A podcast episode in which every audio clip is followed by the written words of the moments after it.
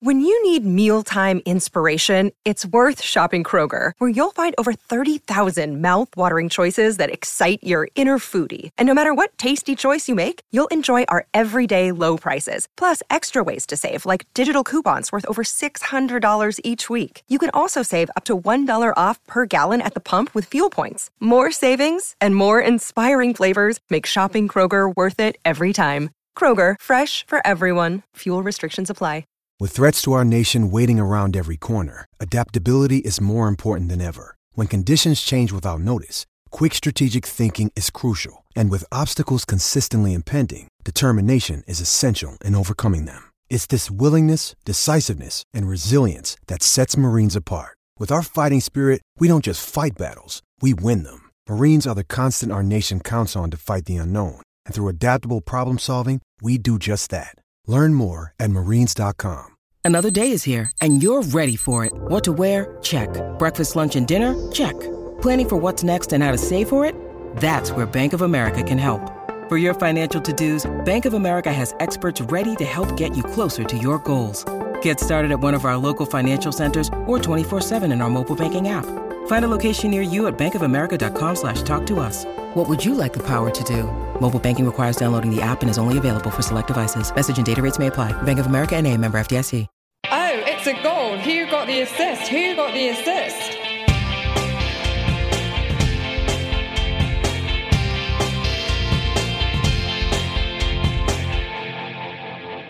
Hello, so I'm joining you today from York on a bit of a dodgy connection. I'm on holiday, but FPL never stops, and neither do we. As we hear, well, mostly uh, most of the way through double game week 34, with just one game left to go. Well, actually, I say that Leeds and Crystal Palace are on tonight, but I think they're mostly FPL irrelevant. So just one kind of mostly FPL relevant game to go in the shape of uh, United and Chelsea on Thursday. So the week is mostly done. I'm on holiday this week, so slightly shorter pods, and also, I've not got a microphone with me, so apologies if there's any sort of dodgy sound or anything like that. Can't be helped. Does happen kind of once or twice a season. Joined by Harry again. How are you doing? How was Fest? Yeah, I'm good. Thank you. Just about recovered from Fest, but no, it was a really good evening. Great to meet lots of listeners and lots of other members of the community. So yeah, I had a really really nice evening on Friday, and already bought my ticket for the next one in in August. Ready to go again. So diving straight in, yeah, it's been an interesting game week. Some slightly less entertaining matches, I think, will go through this far so far this weekend. Uh, but still, some FPL points have been scored, unlike some of the game weeks that we've had in the not too recent recent past. We are who got the assist. You can find Tom at WGTA underscore FPL. You can find myself at FPL underscore Harry. On this week's pod, we'll do the usual bits, midweek update on how we are doing so far. We will do mini league update, a little bit on the market forces, and then we will have a bit of a discussion based on the things that we've spoken about on motivation, but a bit more of a calm before the storm approach and how we can talk about the final three game weeks of the season, really 36, 37, 38, because it feels like a lot of us are taking 35 and a bit of our stride and see what we can do there but a bit more of a focus on those final three game weeks and how we can maybe maybe use them to get exactly where we want to come the end of the season. Yeah, I just, I just feel like when we get to this point of the year, it's less about sort of you know, creating grandiose strategies looking at kind of the big macro ticket issues, and it is more and more about looking at the little things which push you through to through those final sort of three or four game weeks. That's what that's what we're going to do, especially just because I'm away, so less preparation needed. This time we're going to push through the whole lot, and also there's going to be no kind of discrete listener questions bit, just because most of it does sort of fit in um, to, to what we're going to be talking about today.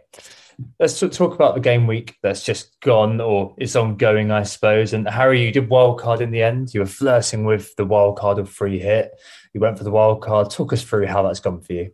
Yeah. So after what was a very good game week, game week last week, if I haven't mentioned enough times to people, it was a very good game week last week. Um, I decided to go with the wild card. Didn't think the free hit gave me enough of an upside going into this week. And I'm probably quite glad that I didn't because I think some of the ch- changes that I would have made going into this week would have been, for example, Saka probably wouldn't have been on my free hit, for example. 69 points so far, so going very, very well. Schmeichel came in with his eight. I have big at the back, so that sort of five wing back formation. No James so far. Cancelo with a one. Alonso came in with a 10, very late assist, clean sheet, and bonus points for him, which was great. Might end up keeping him now, and we'll talk about that later on. Trent with a five, Robertson a big 15, Saka with a 13, Havertz with a captaincy, still another game to go, but was not particularly impressed by his performance first time around. But a pretty good start. And if James doesn't show, I've got a cheeky Dennis five pointer sat first on my bench. That's good. I think keeping Saka especially is one which is uh, a bit of a differential from a lot of people who did wildcard. I remember Nick, for example. I saw we were both at the wedding together on Saturday. He was like, "Oh, Saka's absolutely boned me, man," because he removed him on the wildcard, and, and suddenly there he is with the first team pointer. Yeah, it was one of my decisions that went right to the wire. It was Saka versus Kulusevski, um, and the other one was Son versus Kane. Son versus Kane didn't make much of a difference. I went with Son but yeah, Saka versus Kulusevski, I was very happy Saturday morning that I made that decision. Yeah, unbelievable. Yeah, decent. Um, so yeah, waiting for Havertz, same as me, waiting for Havertz. 56 for me this week. Uh, took a minus four, brought in Havertz, the man himself, and also brought in Ben Davies, Um, brought him in um, as kind of the, the, the kind of enabler um, to make that move happen.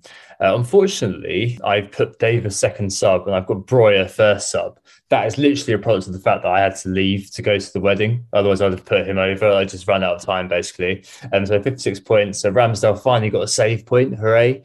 In goal, uh, Laporte uh, blanked, obviously. But Robertson with a 15 pointer. I've had had him since game week 24, and he's just been my star player by miles. Amazing, amazing output from him. Trent alongside him with just a five in midfield. Martinelli annoying didn't play against Man United. He got the one point and start against Man United at one pointer. Um, Havertz and Salah matching on the sixes. Uh, Havertz because it's doubled, of course. Saka with the 13 and Kulusevski and Kane blanked. I also have Chris Chris Woods um, who did not play and unfortunately Broja is off my bench rather than Davies. Uh, it was a very close call. Um, but hey, Davies was the one who, who ended up second bench just because I didn't have time to look at my team again. But hey, you can't make too many, uh, you can't you can't complain too much. Um, I think I'm up to about 180k or something like that. And I just need to, need Havertz to do something, anything against Man United. But it seems like they're a great source of points at the moment. Hopefully, I'll be looking at a return from him, um, a return of three, four, hopefully from him uh, come Thursday. That's for sure. Right, and the mini league update. Um, we are most of the way through the game week. Up top is still Haakon Mangersnes at 43 points this week, only for him, for Haakon, who's been the runaway leader for quite a while. He's still 33 points ahead of second, but nonetheless, it's quite a weak week thus far. A Havertz captain for him, and he also brought in Reece James. Uh, did really good for James, um, and obviously has not seen Reece play. Up second is Troy Hope, lucky prophet, 59 points minus four. Salah captain for him, so 12 points for him. Havertz was the vice captain. He also brought in Alonso as well, which is probably why he's up to the 59. In third, Ryan just Ryan Mackie, and then he's been in and around the top 10 for the whole season. Um, 70 points minus four from him. Mountain captain this week again, brought in Alonso. In fourth, up from eighth, James Coe. Finally, he's breached that top five. It's Bruno, number one, 64 points for him. Uh, Havertz, captain, another one who unfortunately brought in James. Probably hope it would be looking at him wondering, hmm, is he going to play against Man United? We'll, we'll see. It, down from fourth to fifth, it's Arsenal to Joakim Lengroth, 52 minus four, another Havertz captain there. Be a bit relieved though. He viced Bruno Fernandes. In fifth, uh, equal fifth, I should say, that's Sam McAfee, Santiago Munez, another Mount captain that he moved Mount in this week. In seventh up from ninth, Steve Jones is what it is, 59 points, another Mount captainer. In eighth, down from second, it's the brothers Grimsby, Chris Turner. Bit of a weak week, unfortunately, 41 points, minus eight. Brought in Werner, brought in Mount, brought in James, has yet to see a return from that big Chelsea triple up, but could go either way against United. In ninth, it's in Kurawan, the special one, uh, Mount captain again. Took a minus 12 this week, 62 minus 12. Brought in Sterling, Mount for Lonzo, and I think he did the goalkeeper enabler transfer and bringing in Foster. Not quite worked out here. And finally, up from 12th to 10th is Shakes and Weights, Robert Poole, 63 minus four. Another one who brought in Mount and Havertz, um, Captain Havertz too, like we did. Um, but yeah, all on Thursday for that, I think. And the market forces it's a bit ridiculous, isn't it, at the moment, Harry? It's very, very reactionary given who's top. Yeah, it is. But actually, I know last week when we looked at the market forces, there was a very slow number of transfers happening going into game week 34. The numbers that we're seeing going into game week 35 are quite a bit bigger than we saw this time last week, but they're not for necessarily players that I would think that there would be big transfers in for. We've Got Jesus top again. The maximum number of bonus points I think we've ever on the bonus point system. I think he got 128, which I think is probably a record. I think people have tried to have a look at it, but he's had 57,000 transfers in. Second comes Matty Cash, which I can see with Villa's upcoming run of fixtures, you can understand why he's in there. Probably the best defensive pick. And if you look at transfers out, Rudiger being number one on that list with 71,000 transfers out means that him to the likes of Matty Cash is definitely, definitely a popular transfer. Elsewhere on transfers, on transfers in, we've got Nketiah, nice cheap option seems to be starting for Arsenal at the moment, a okay run of fixtures, and then that double that they do have in 36.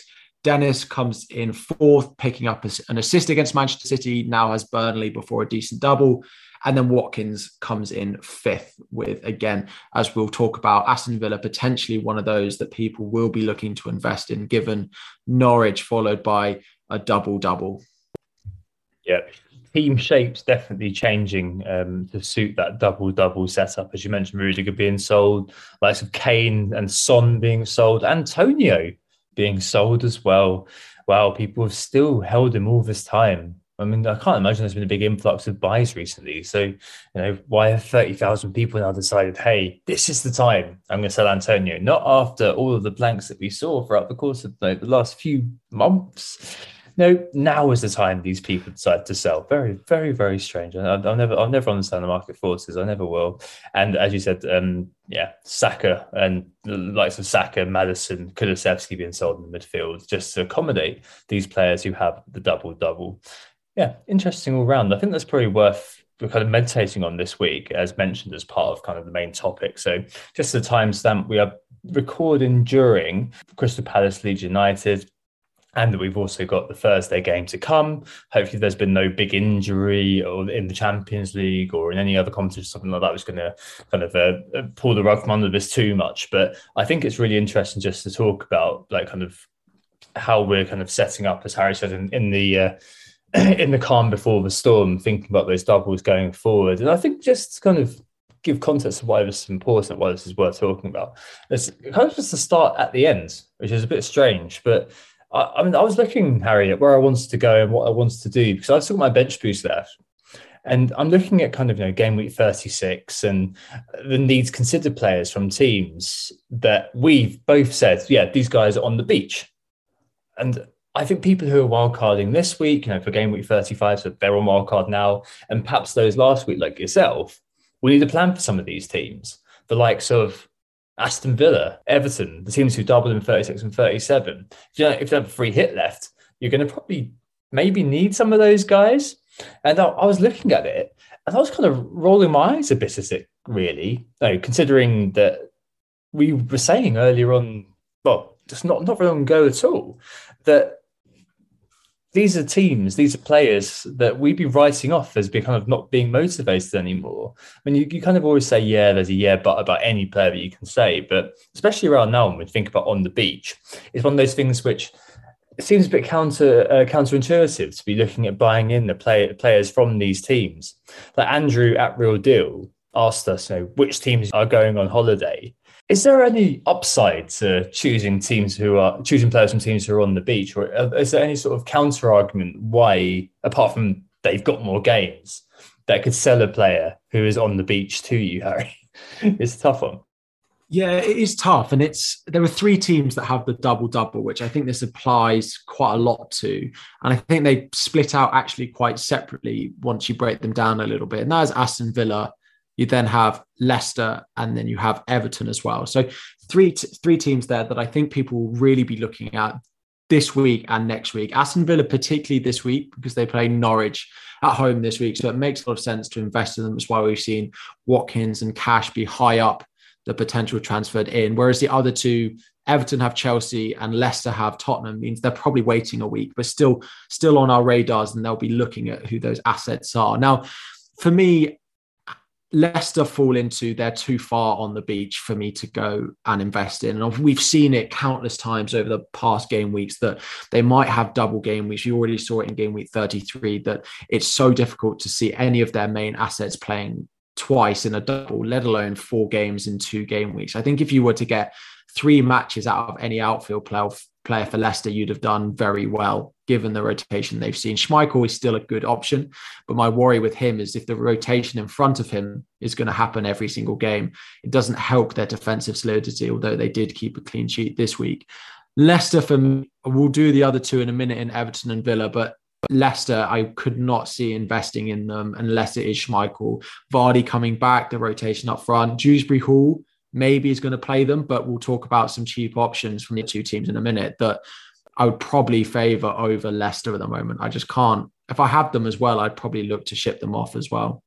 Yeah, I mean that's what I did this week. Sold Ashley, uh, not Ashley Barnes. That's the wrong Barnes, isn't it? I sold Harvey. I sold Harvey Barnes uh, for Havertz just because I couldn't, as I said last week, see him playing all the games, um, and I, I just could not trust his expected minutes. Basically, um, I mean, I think Schmeichel was, as you said, the only pick I'd ever be considering from Leicester. That's for sure. But even they, over the last six game weeks, are third from bottom in terms of expected goals conceded. So it's not as if it's the strongest defence in the world because of all the chopping and changing that we're seeing.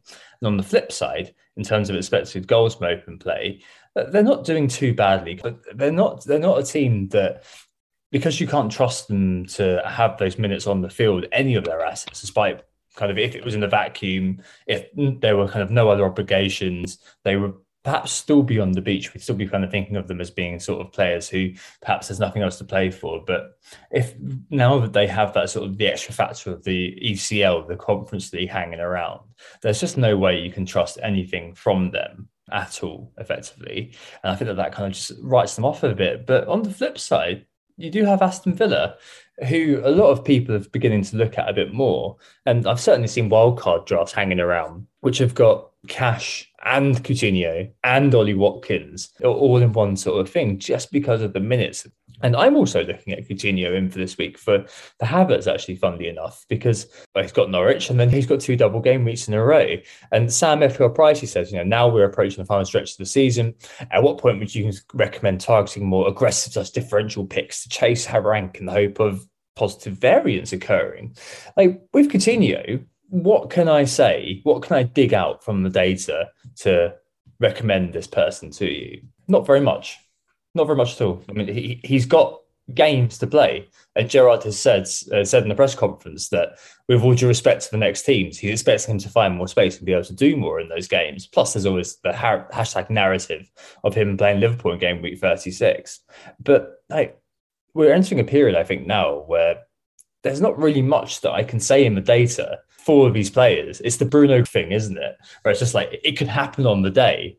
Yeah, and I suppose with the you know with your Aston Villa guys, it could happen on the day, and they've got four days in which it could happen compared to in theory if you're selling Havertz, yes, they've got a double, but if we are predicting a lot of rotation from Chelsea in that Leeds game before the FA Cup final, he's got four games to do it in comparison to the two games for Havertz. Now, if they don't have quite as much to play for, will the likes of Bailey, Buendia, potentially Ings, you know, get the odd game in one of those three?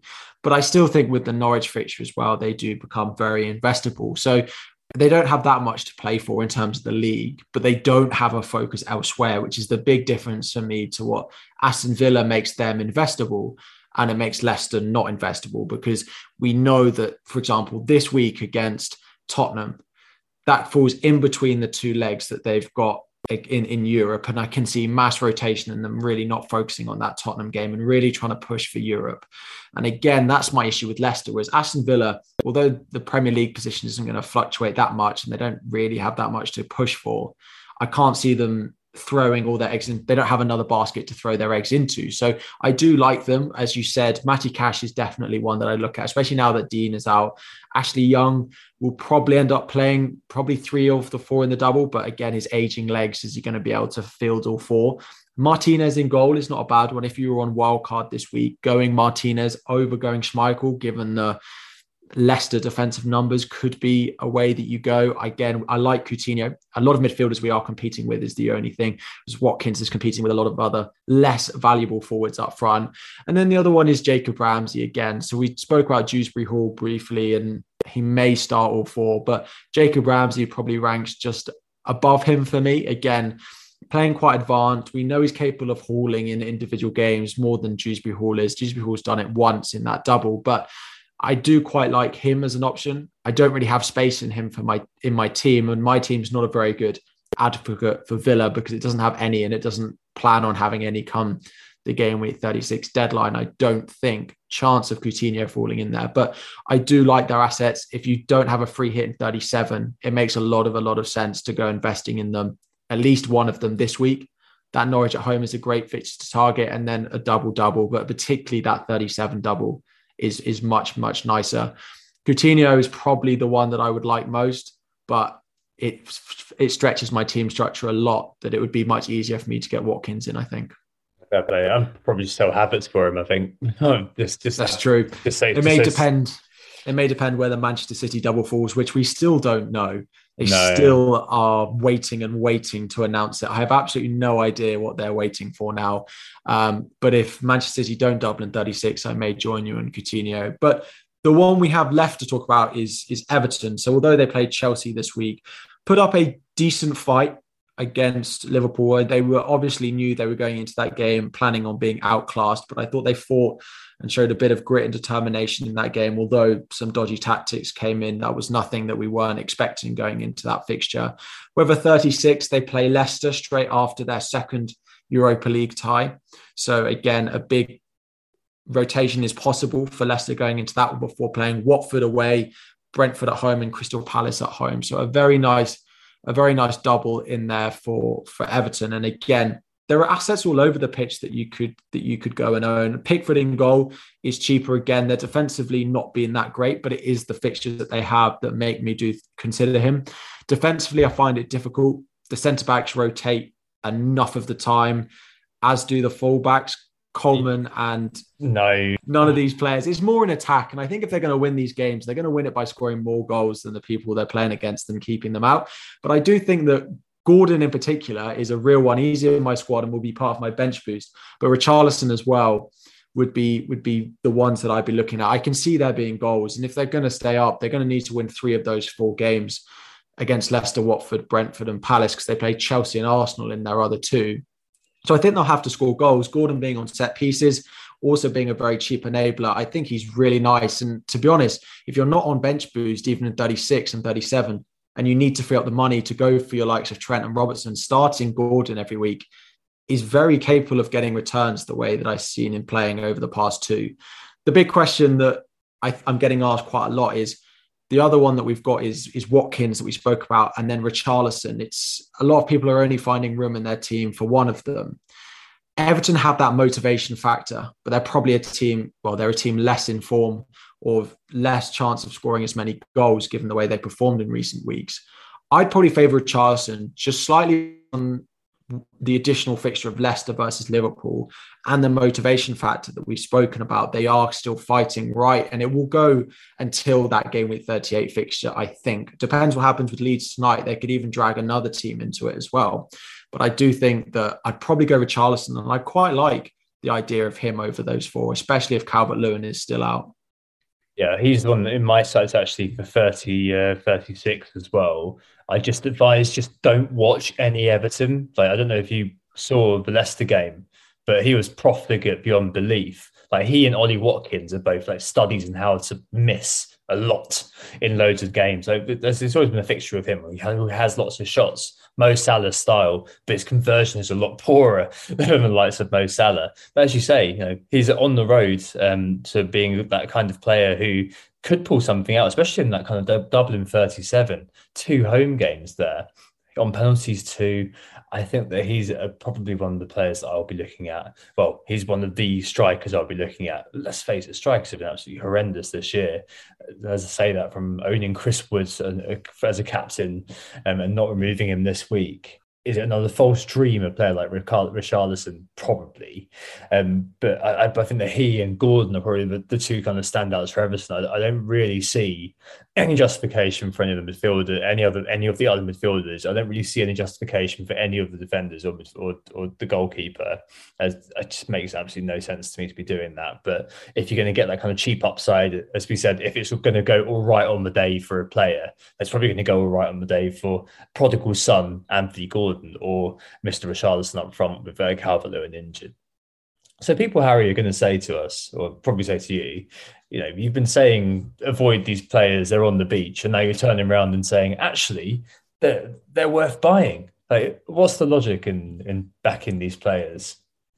Well, I would say Leicester are on the beach, and I will stick by that. I think the one and Everton we say have still got motivation; they've still got a lot to fight for, so they are not on the beach. But it is Aston Villa that fall into the they're on the beach, but I'm saying buy them, and that's the team that maybe is a little bit more difficult. But it is that their focus is still on the league. They do have a lot of nice fixtures in there, and it's just the amount of fixtures that do have. Sometimes yeah. you just have to play the numbers game a little bit more. I'm not necessarily saying, you know, triple up on them, although my free hit draft for 37 that I pulled together today did indeed have three in them. But that's because of how nice that double is when it does come to game week 37 of Crystal Palace at home and Burnley at home.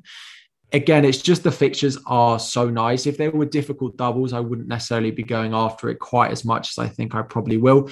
But also, it's the last chance that we've got to go and find a bit of ground between now and the end of the season. If this is a game week 28 double and a team that we've got no motivation left is doubling, you might want to look elsewhere because there'll be a later chance in the season to go and find some points.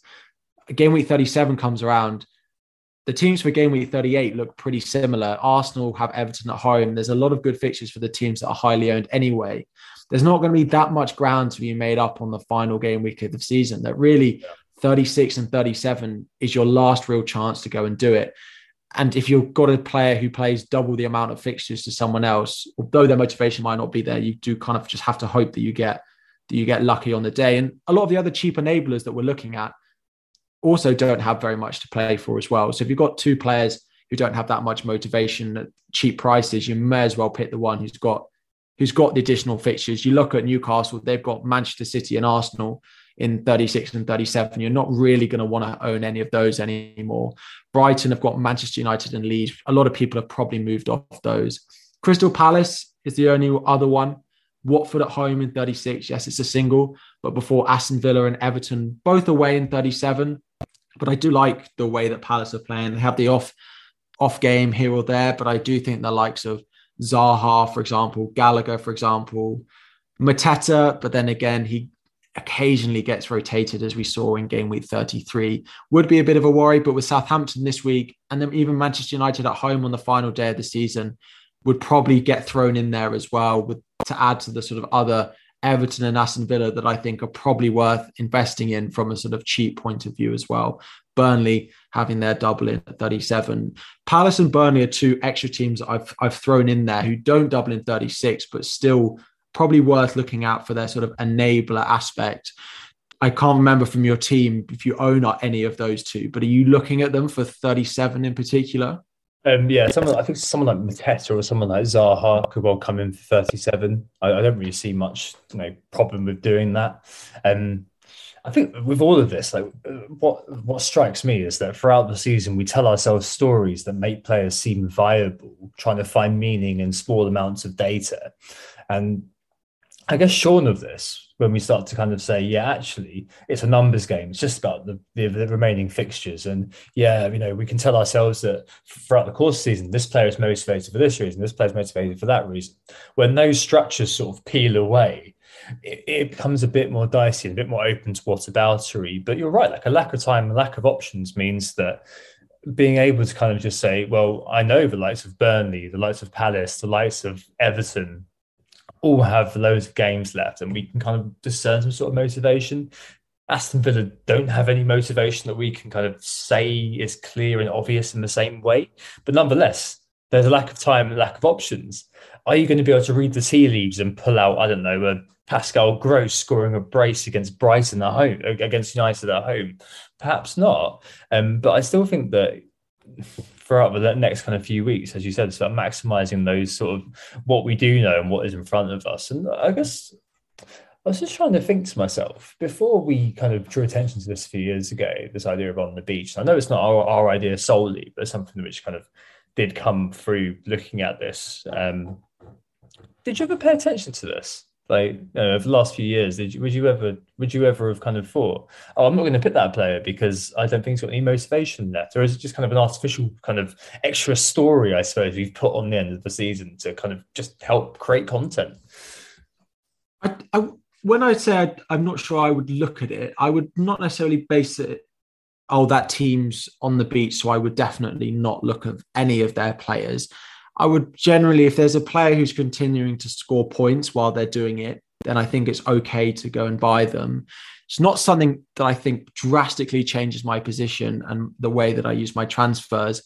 But again, the point I keep going back to when we look at this is yes, you might have teams that look like they're on the beach, but if they're playing double the amount of fixtures, if you're looking at a double in 26, for example, then over the next five game weeks, they play one more fixture, and there's plenty of opportunity for the other players to outscore them afterwards. So you don't need to just invest for that double.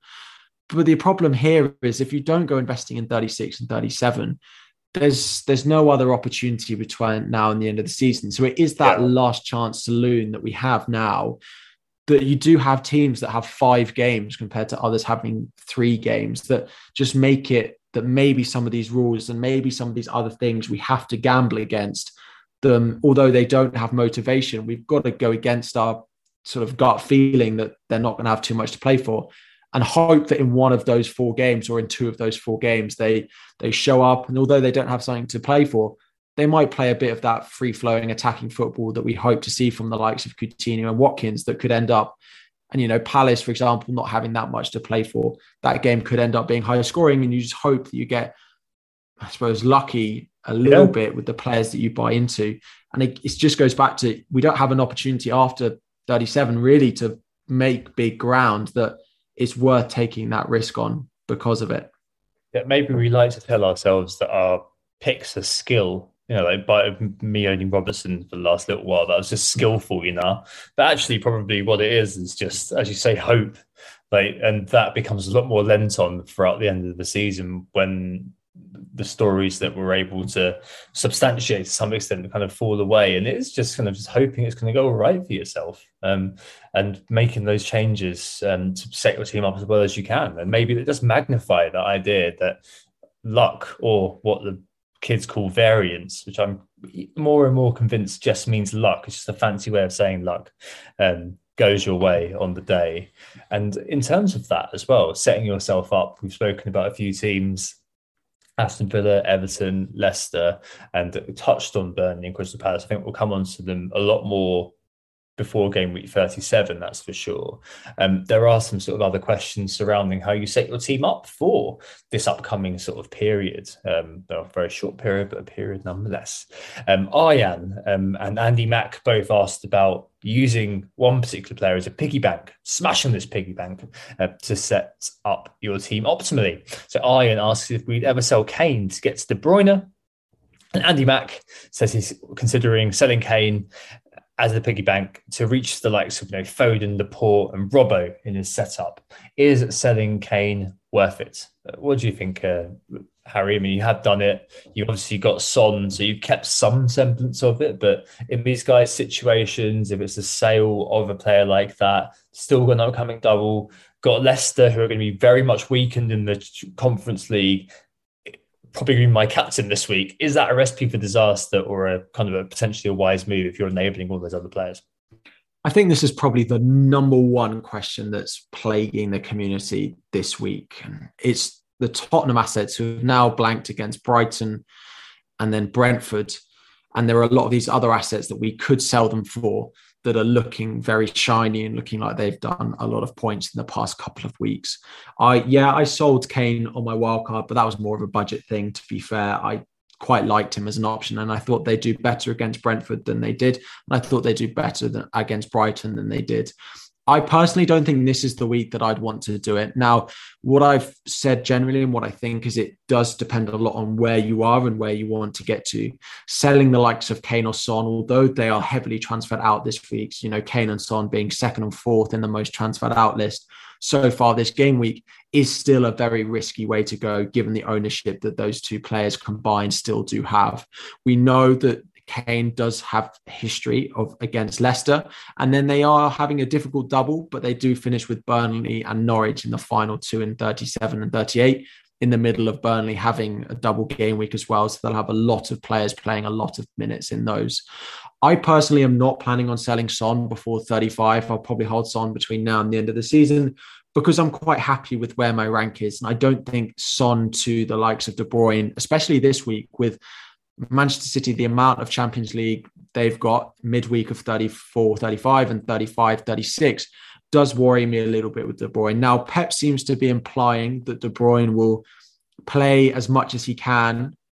And then as soon as the game is out of sight, he'll often get that sort of 65, 70 minute substitution in order to rest him for the next one.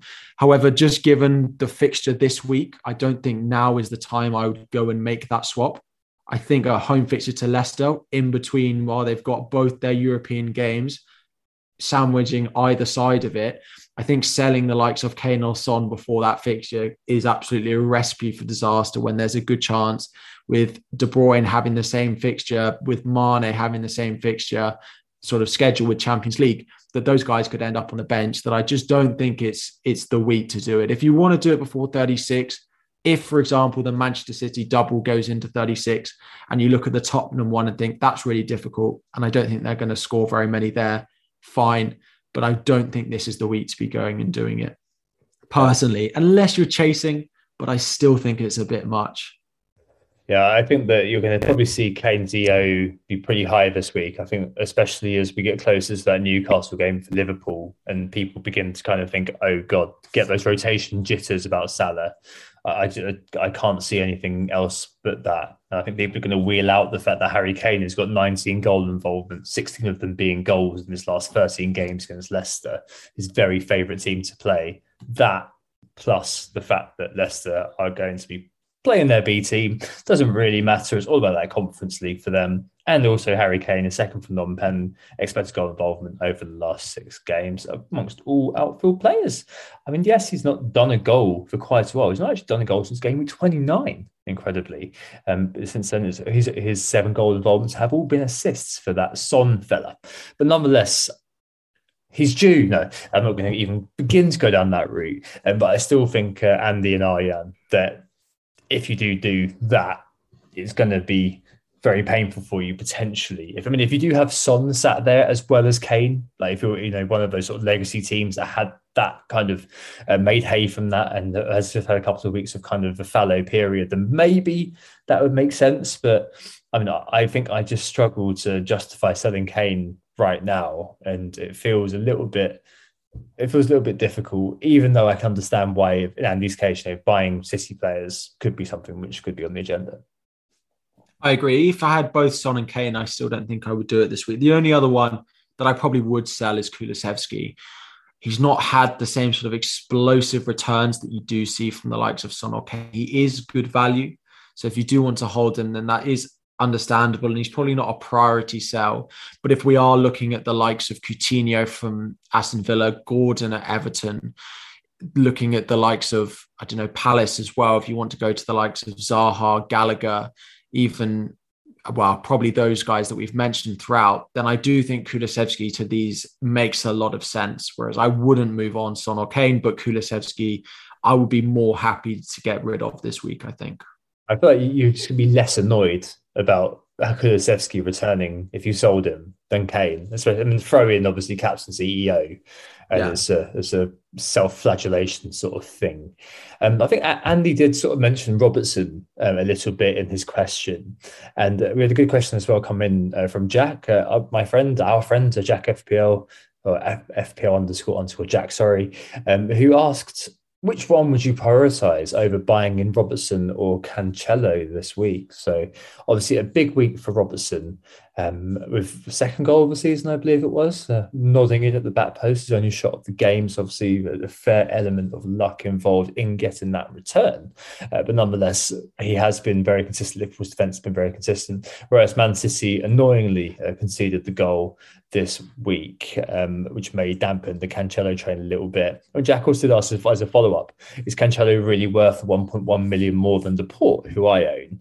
Um, I mean, Robbo or Cancelo first, Harry? I mean, obviously Cancelo and Robertson both have got midweek things on their minds, but nonetheless, if you did have to kind of make an A B choice, where would you go?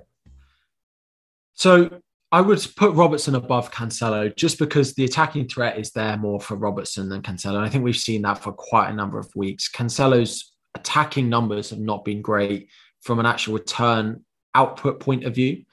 He's very good for bonus because of how involved he is in terms of passing the ball around, but he's not had the same level of attacking returns. He got one against Liverpool, but he's not nearly the, the, the output that Robertson is having.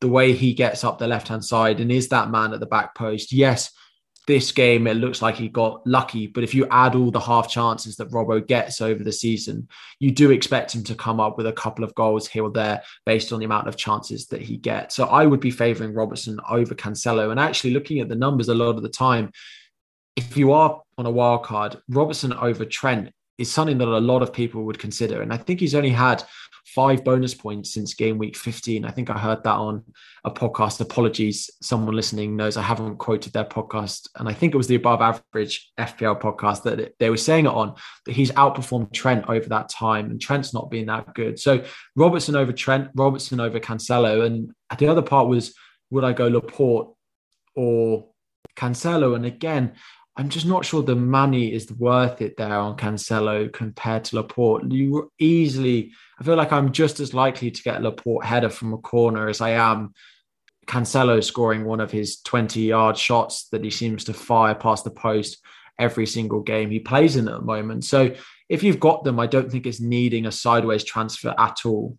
But I do think that the cheaper options in both of them although these premium defenders all offer great value for what they can return, I do think that the likes of Laporte for 1.1 million less and Robbo for a similar amount less compared to Trent and then a similar price to Cancelo is probably where I would go now. And it would help you spend the money a little bit more elsewhere. So I'm going for the cheaper option in in both both scenarios, I think. Yeah, I, I, share that on Robertson. Um, obviously, I, I, got him and Trent a while ago, and it, I think it is actually a bit of an intellectual block that we all have around Trent, or most of us do anyway, around Trent. That I would never be able to counsel selling him. I think there's a lot of kind of collective scarring surrounding selling him on that Leicester game when he got 24 points, and a lot of us had sold him because he was going to be available for that game, or it looked like he wasn't going to be, and. um the proof's yeah. in the pudding, really, when it comes to Robertson, um, in terms of how that's gone. And in terms of the City boys, you're, you're right too. I mean, I went for Laporte over Cancelo, reasoning exactly what you said that I think that I'm likely likely to get a header from Cancelo, just as likely to get a header from Laporte than I am Cancelo scoring from 50 yards. I probably yes, they're more likely to get an assist, that's for sure. Cancelo like more likely to get kind of a nine point game rather than a six point game. But for that one million difference, I think that that probably is um, a risk that I can probably take if I'm covering in inverted commas Man City's defence and having the extra one million to play with. I mean, Cancelo's more integral to how Pep sets up than Laporte is. Um, like Zavake, of Stones could come in for, for Laporte every now and again, whereas Cancelo's a lot harder to kind of um, the role he plays is diff- more difficult to replicate in Pep's system. But nonetheless, I, I, still feel like for six million, I'm happy enough on where Laporte is. But if I could have avoided Cancelo if money was no object, then of sure, definitely. Um, and this week, uh, just to answer Jack, I'd agree with Harry that Robertson's probably the one I'd be bringing in over Cancelo. See what happens, obviously, in midweek. Yeah, the only thing there is Cancelo suspended midweek, doesn't play in the first leg of the Champions League. Hmm, um, mm, so he has a week off, whereas Robertson, we know how much Pep loves, sorry, Klopp loves to talk about their fixture congestion that they play, I think, Wednesday and then Saturday morning. Yeah, is the only. Uh, yeah, it's the only thing I think between now and the end of the season, I would still go Robbo and take the gamble that it happens for you this weekend. But there is that, that slight bit of risk on on Robertson about how many minutes he's going to play against Newcastle, and it may depend on how they do against Villarreal, right? Because if they go and put two, three goals between the two clubs going into that second leg, then you'd expect that maybe Tsimikas gets the game in the Champions League, for example, which he's very capable of doing. But that's my only concern is this week, the rotation risk of Robertson away at Newcastle. However, I don't think Newcastle, I don't think Klopp will look at that and think that's an easy game for them. Given the way Newcastle are performing in the recent weeks, I can just see Klopp pushing and pushing that Liverpool team between now and the end of the season. And Robbo, Trent, Salah, Fabinho, Thiago, Van Dijk playing every single game unless they are at the point of breaking. So I would, even with that risk in the back of my mind, still favour Robertson just because I don't think he wants to run that risk at all. He's got to keep the pressure on Man City.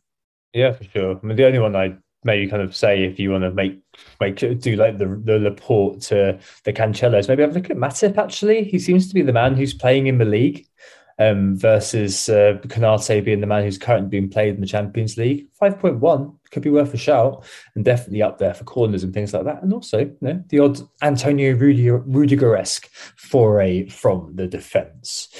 Right, just to wrap up a couple more questions. Uh, asks what cheap mids under 6 million um, are we interested in to end the season with? I think we mostly covered that, to be honest, um, with the likes of Gordon, the likes of KDH being thrown in. I don't think there's anybody else around that sort of price point, unless you're kind of looking at uh, your man Odegaard, Harry, for example, he's still going to be playing every game, and maybe the likes of you know uh, Martinelli would have figured highly on this list, but at the moment it's looking like he's missing out because Nketiah um, doesn't really complement him, which could mean Smith Rowe is worth a shot as well. Um, but there's not really too much there, is there? No, Martinelli, Smith Rowe, I find so difficult to invest in unless we get news that Saka is going to be out for a while. Because I think that although Smith Rowe and Nketiah seems to work better together, and Martinelli and Lacazette was the favoured pairing.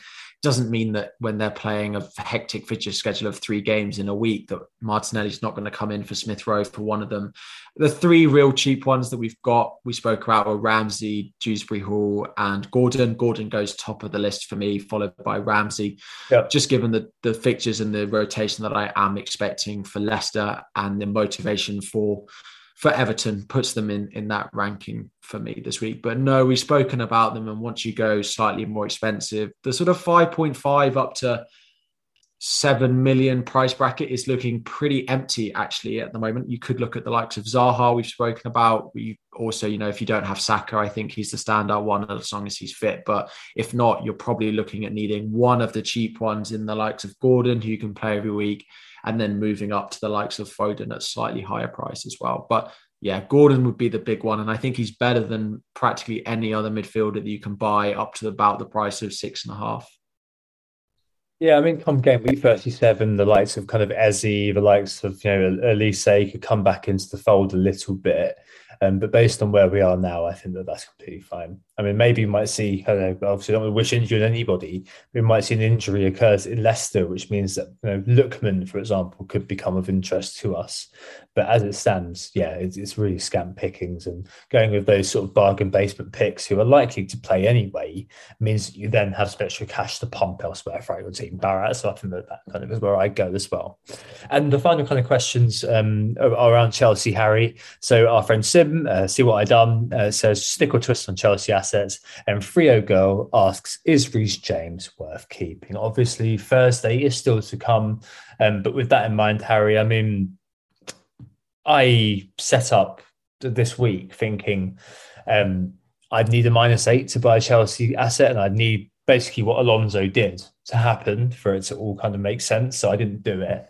Um, obviously, I've now feel a bit annoyed that I didn't because obviously I could have sold Wood for a minus eight. I could have sold um, uh, you know, Martinelli for a minus eight, and I would have been able to justify it with with Alonso. So it's one of those things that annoyingly just hasn't quite, quite happened in the 50-50. But I also felt like in game week 36, I want to get rid of my player because you're basically looking at a single game for a Chelsea asset that week, as we said last week.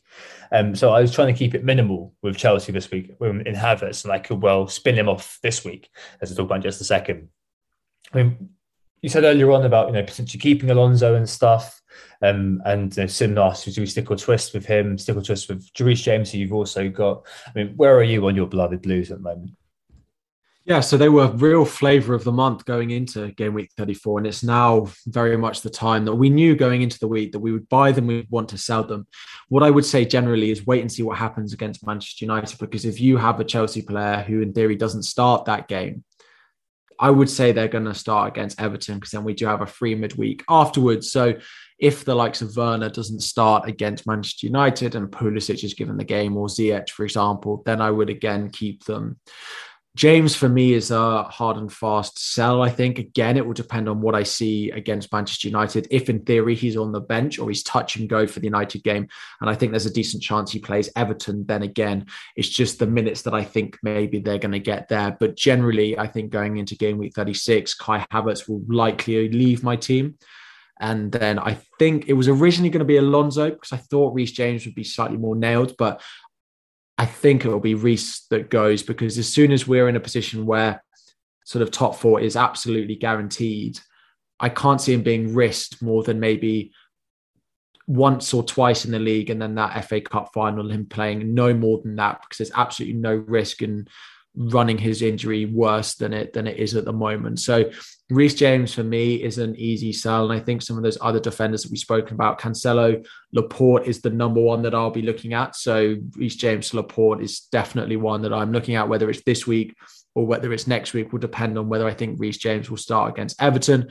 If you can go up to Robertson, I really like that. Cancelo as well. If not, then down to Matty Cash would probably be the way I would go with him.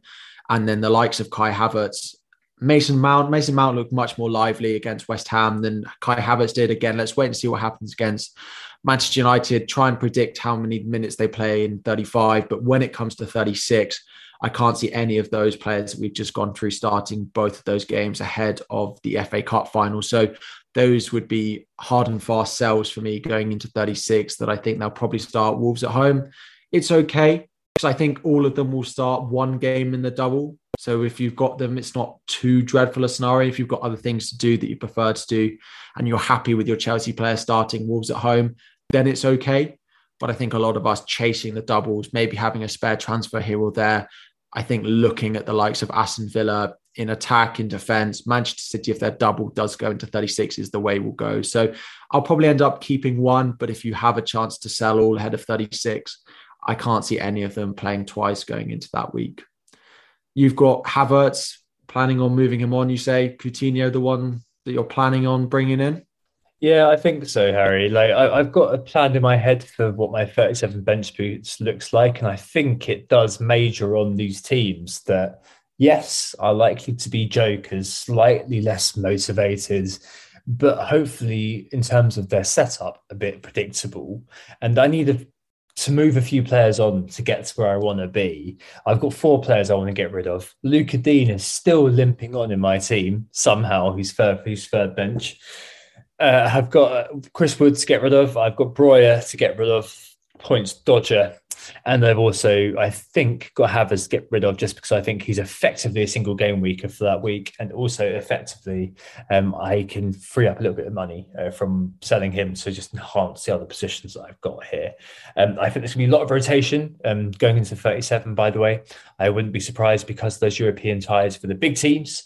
Um, if we had maybe one of our Liverpool men playing out of our three, I wouldn't be shocked at all to see just Trent um, playing out of Trent, Robertson, and Salah, who I've got. I wouldn't be surprised to see rotation hit Man City as well. Um, I, I, just wouldn't be surprised if we're digging deep into our benches this week. So I'm happy to take a hit. And I'm looking.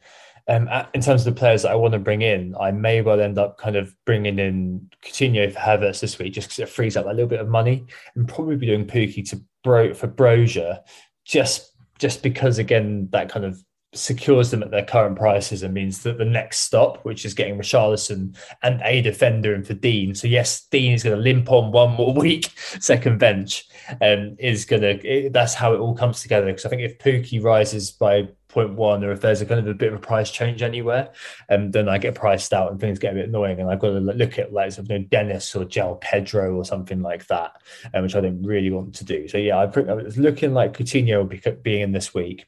I could be, I, I, I could turn around and think, oh, you know what, screw Pukki, I'll just get Dennis in.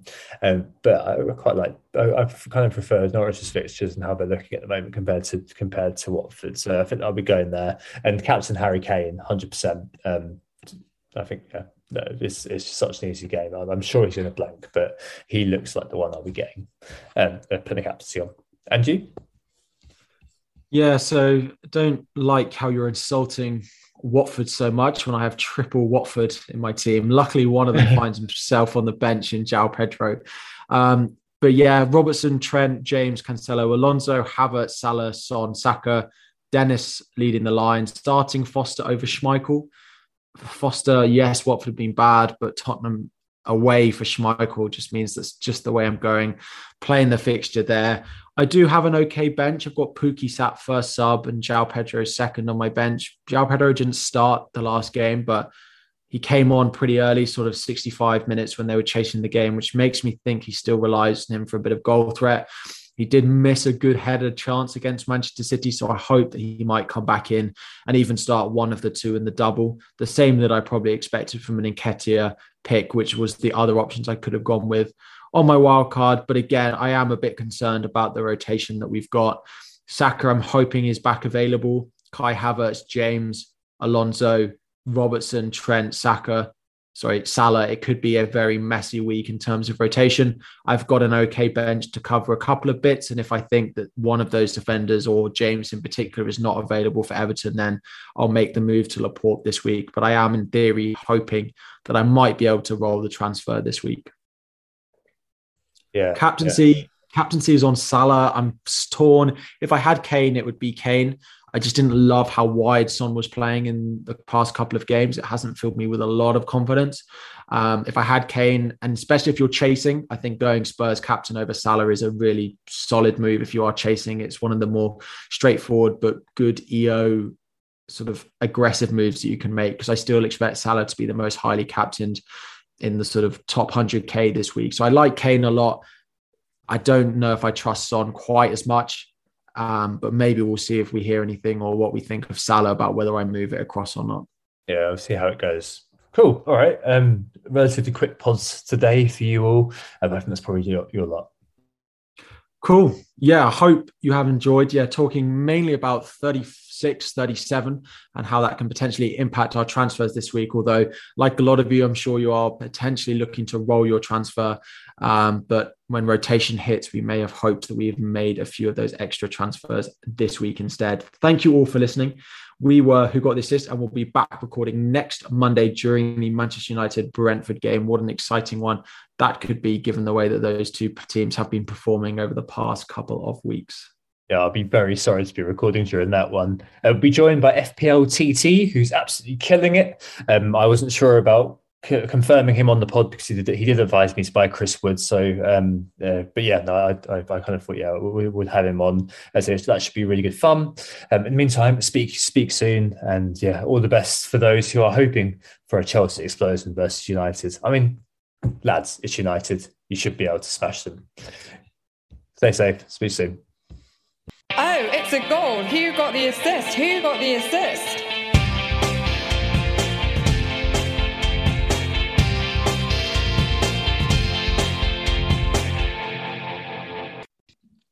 Sports Social Podcast Network.